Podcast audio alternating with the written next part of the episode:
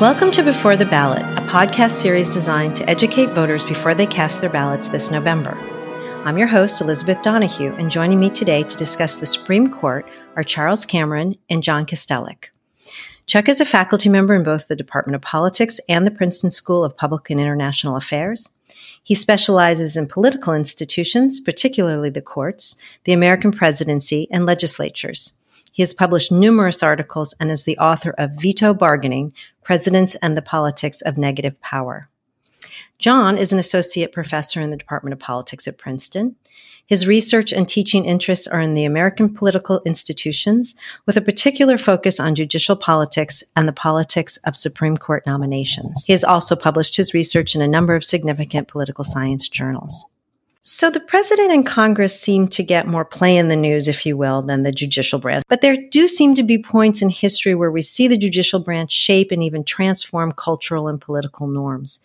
Could we dive into some of those really transformative moments in recent history? Could you talk about the legacy that the Supreme Court has left on American society? Well, that's a it's a big question. So there are, there are a couple ways we, we might approach it. So there are definitely the very, very big cases that the court has decided, such as Brown v. Board and Roe v. Wade. So, so Roe v. Wade kind of spurred the conservative movement to take court seriously and kind of injected abortion as a national is- issue uh, into kind of the American political landscape. And so cases like that have had a very big impact uh, on American politics. Brown v. Board, there's some scholarly debate about how much it uh, had an effect uh, really on desegregation, but certainly it was transformational in terms of changing the way that uh, American politics uh, approached racial issues and kind of presaged the passage of the Civil Rights Act uh, 10 years later. Um, but another important point is that even in the cases where the court is not so visible, it's doing lots of things that matter. So uh, recently, the court has made lots of decisions on, say, voting rights and election access that has significant implications for how people will vote uh, in the upcoming election. It also oversees the regulatory state, and so it has lots lots to say about how bureaucracies implement laws passed by Congress. So there's lots of things that the courts do kind of behind the scenes that don't get a lot of play that are also very important. So, in American politics, oftentimes where the courts come into debate is whether the judges are acting as judicial activists, whether they are, in fact, making law rather than interpreting law. Can you unpack this idea of judicial activism a little bit for us and shed some realistic light on how much of an issue it really is, particularly at the Supreme Court level? This is maybe the central debate in the field of judicial politics and political science.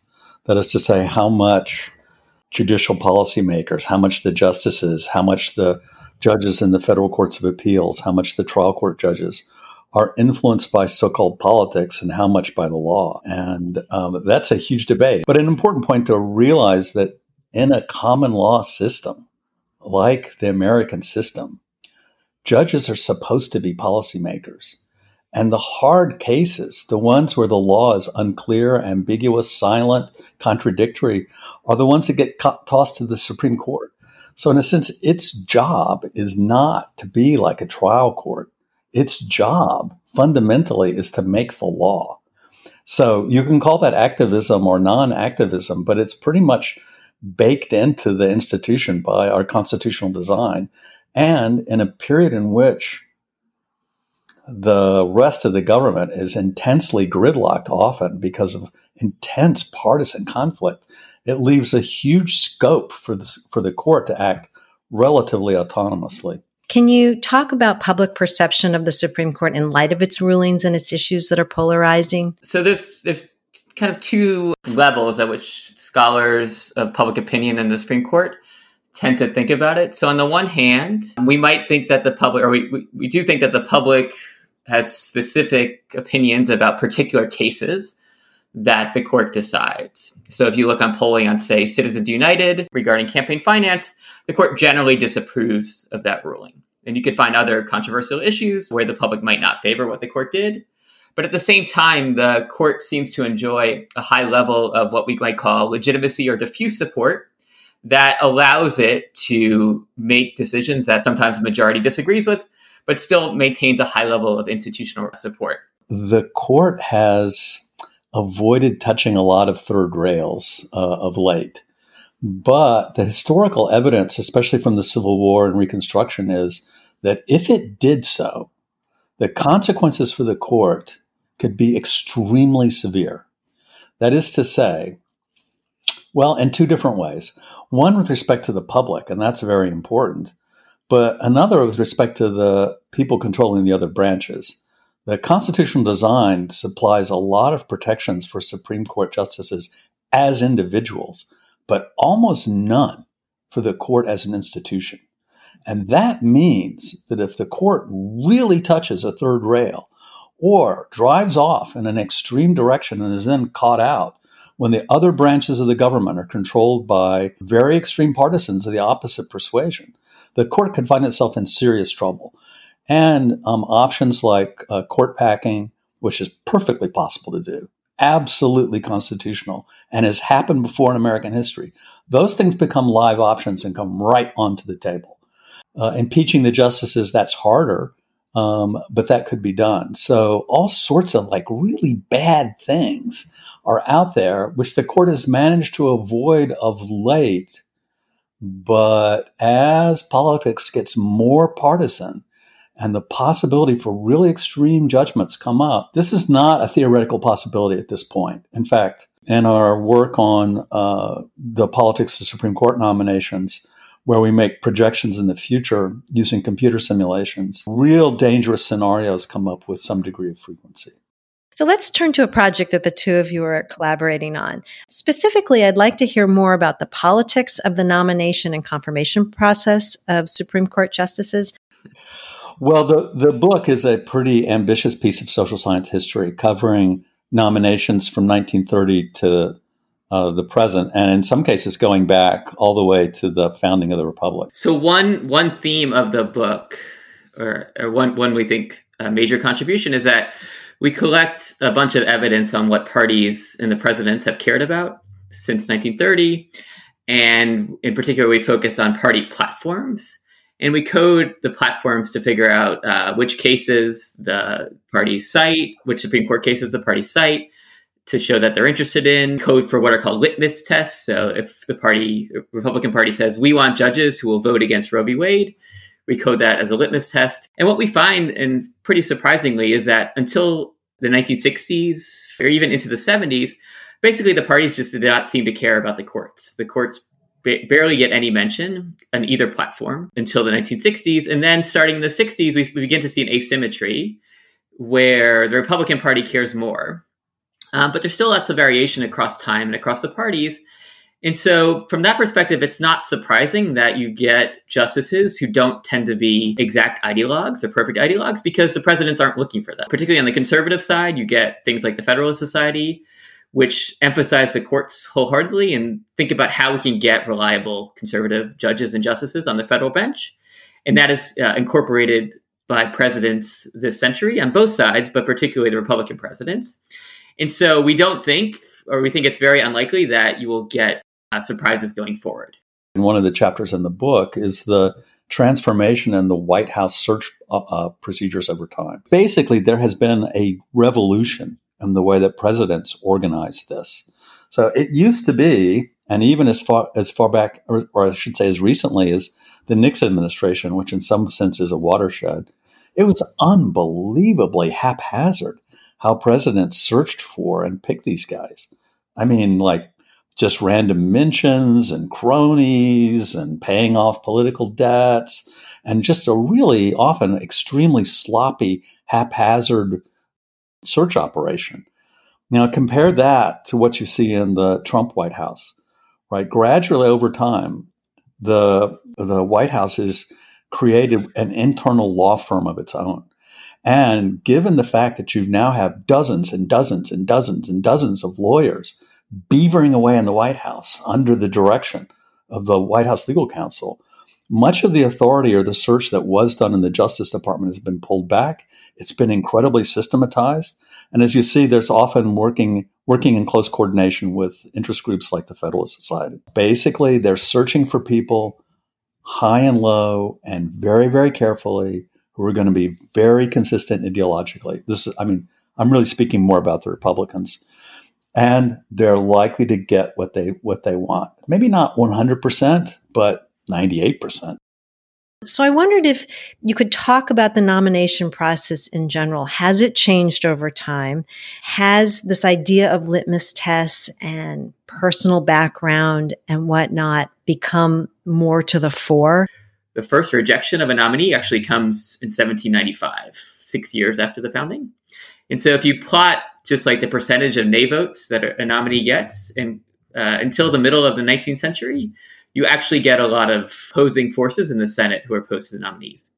Now, importantly, the reasons are very different. They tend to be more idiosyncratic relative to the nominee rather than characterizing vast party differences. But even in the 20th century, you have nominees like John Parker in 1930 who are highly contested. He's narrowly defeated both because he's seen as anti-union and also because he made some racist remarks in the past as a federal appeals court judge. And then things kind of calm down, and then nobody's really controversial until the 1960s when uh, Abe Fortas is rejected, when President Johnson tries to elevate him uh, to the chief justice to chief justice, sorry, in 1968. But even beginning in the 70s, we start to see kind of increasing contentiousness in the Senate. Um, Nixon has two nominees who are rejected. And so Bork doesn't come out of nowhere. Now, Bork is important because he's himself is a controversial figure, largely rejected based solely on his ideology. He doesn't really have any real scandals or anything like that. And so we seem we tend to characterize it more as a as a gradual shift. And but at the same time, right, everybody else is getting more polarized. And so even kind of routine nominations like Kagan and Sotomayor still see highly still see lots of opposing votes in the Senate. And so, kind of everything that's changing about American politics in general, as well as the court itself becoming more important, and as well as nomination politics becoming uh, more important issues, kind of bring us to this point where we, we see these closely divided votes. So, yes, so basically, things that were kind of unusual or only happened sp- sporadically have now become just the normal operating procedure. And uh, an important part of the story, which was sort of hinted at some of the things that John was saying, is the transformation in the interest group networks. And that is one of the really huge changes in American politics, and maybe not appreciated sufficiently even within the academy by people who don't study interest groups. But what has happened with respect to interest groups in Washington and more generally, and also for the interest groups uh, lobbying the court, is totally mind boggling. So that's on the nomination side. I'm wondering if you could address how voters see the court and, and has there been a shift in how voters vote for their elected officials based on how they think their elected officials are then going to stack the court in a certain way? I will say we don't have a um, we don't have a lot of data going very far back, so we only really have good public opinion data on the Supreme Court nominees beginning in, say, the 80s or early 90s. But as far as we can tell, when we have the survey, we have surveys that ask people who they would have supported if they were voting on Supreme Court nominees as senators. And then we can uh, ask them, or people ask them, whether they approve of their senator, whether they would vote for him or her for reelection. And what we can show is that the correspondence between the two, so how well people's views on nominees and how well their senators tended to vote along with those views or not, is predictive of whether people support their senator. And so we know, for instance, if we go back to 1991, Clarence Thomas is narrowly confirmed, and there are a few Democrats that push his nomination across the line, and some of those uh, face tough reelection battles. And one, Paul Simon, I believe, is defeated by Carol Moseley Braun who runs basically uh, against him based on his vote to support Thomas. And so if you think about Susan Collins, right, that's kind of the worst storm for her, or a perfect storm against her in 2018, where she, you know, she wants to support the party. Kavanaugh looks like a highly qualified nominee, but then the scandal arises, and she's very cross pressured. In the end, she she votes to to uh, confirm him, and basically is pivotal in his confirmation. Uh, we'll see if it actually costs her, but there is evidence to think that people will weigh their the votes, their senators' votes on Supreme Court nominees when they think about voting for senators themselves. So we've talked about particular justices and how that might influence voters. I wonder if we could talk about issues. I mean, certainly you hear a lot in the popular press that people are voting a certain way because they want to ensure that, for example, Roe v. Wade is not overturned. Likewise, you hear on the conservative side, people are voting a certain way because they want to ensure that religious liberty, for example, is maintained or, or gun rights. So I wonder if you could talk about particular topics that voters are paying attention to those topics as they're voting for their elected officials, but thinking through how those elected officials may then have an impact on the court. So, generally, the requirements are in the party platforms that Democrats put forth a diverse set of nominees, and then are, they're generally kind of silent. Once in a while, they'll also mention uh, campaign finance reform, but mostly not very many policy litmus tests. Whereas the Republican platform is extraordinarily specific and demanding about a range of policy litmus tests. Now, where are those coming from? Again, they're coming from the activists, the party activists who control the parties. The parties are controlled by a cadre of very ideologically minded people and donors, and they're um, expressing their wishes generally pretty clearly in these platforms, and presidents are extraordinarily attentive to them there's been some pretty good scholarship on that. They deliver or they try really hard to deliver. So you should read those platforms and say, okay, this is like a blueprint for the presidency. This is what they're going to try to do. Now, how that translates into voters is kind of complicated because it depends hugely on the information level of voters. And you have to remember that many voters are totally unengaged with politics. Those people are not going to have opinions about this. But once you start to look at the people who are strong party identifiers and really follow politics and care about it, their opinions begin to look much more like those really kind of party activist people. Now, like with many other things, 2016 may be an exception, right? There's some survey evidence that among those people who thought the Supreme Court was very important, they were much more likely to vote for Trump than Hillary. Uh, again, the context there is important. You had a vacancy during the election year of a kind of very famous conservative justice who, who died that year, Justice Scalia. So, how well that, that generalizes is unclear. And to the extent that voters care about things like if you really care about abortion rights one way or the other, right, then then the parties are sufficiently sorted that the court doesn't really factor into that decision, right? So, kind of polarization bundles a lot of things together. And so it's unclear how much that the court alone, uh, as an institution, matters for people's vote choices. Can we talk about the federal bench in general? I mean, certainly President Trump has appointed a record number of federal judges, as I understand it, in just one term. So, looking forward, if he's reelected to a second term, what's your prediction for what that bench looks like at all levels? And if Biden wins, what do you think is different? with the help of Mitch McConnell and Senate Republicans, has appointed a record number record number of lower court judges. Uh, most of them are white, most of them are male, most of them are very conservative or have strong conservative bona fides. And so there's no reason, I think, that we wouldn't expect that to continue. And basically, the way that works is that if you think about each judge being a Democrat or a Republican, that's an oversimplification. But if you think about each judge as a D or an R, basically the overall distribution of the federal bench follows kind of the trajectory of the presidency. So eight years gives you a chance to institute a majority of liberals and conservatives on the bench. And so a Biden presidency would basically slowly but surely reverse that trajectory. And so you'd get closer to, to parity. Uh, a lot of it depends on particular circuits and how they break down, but the stakes there are quite clear. A, a particular a, a, circuit of particular interest, of course, is the DC circuit because the second most important in the land is because um, all those regulations that are written with new legislation, the vast bulk of them win their way to the DC circuit, and the balance of power on the DC circuit is absolutely critical. If you again, if you read the Democrats' platform, they have in mind an incredibly activist pro- legislative program and also a very active program with respect to executive orders. And the consequence of that is if they succeed, which is a big if, they're going to be in the same position as the Obama administration was with respect to the Affordable Care Act and the Dodd Frank banking uh, legislation. That there's going to be hundreds and hundreds of regulations, maybe thousands, and they'll be challenged and head to the DC circuit which, if controlled by the Republicans, will be the graveyard for the pro- for the regulatory program. So one would expect that there would be considerable controversy and contention over that.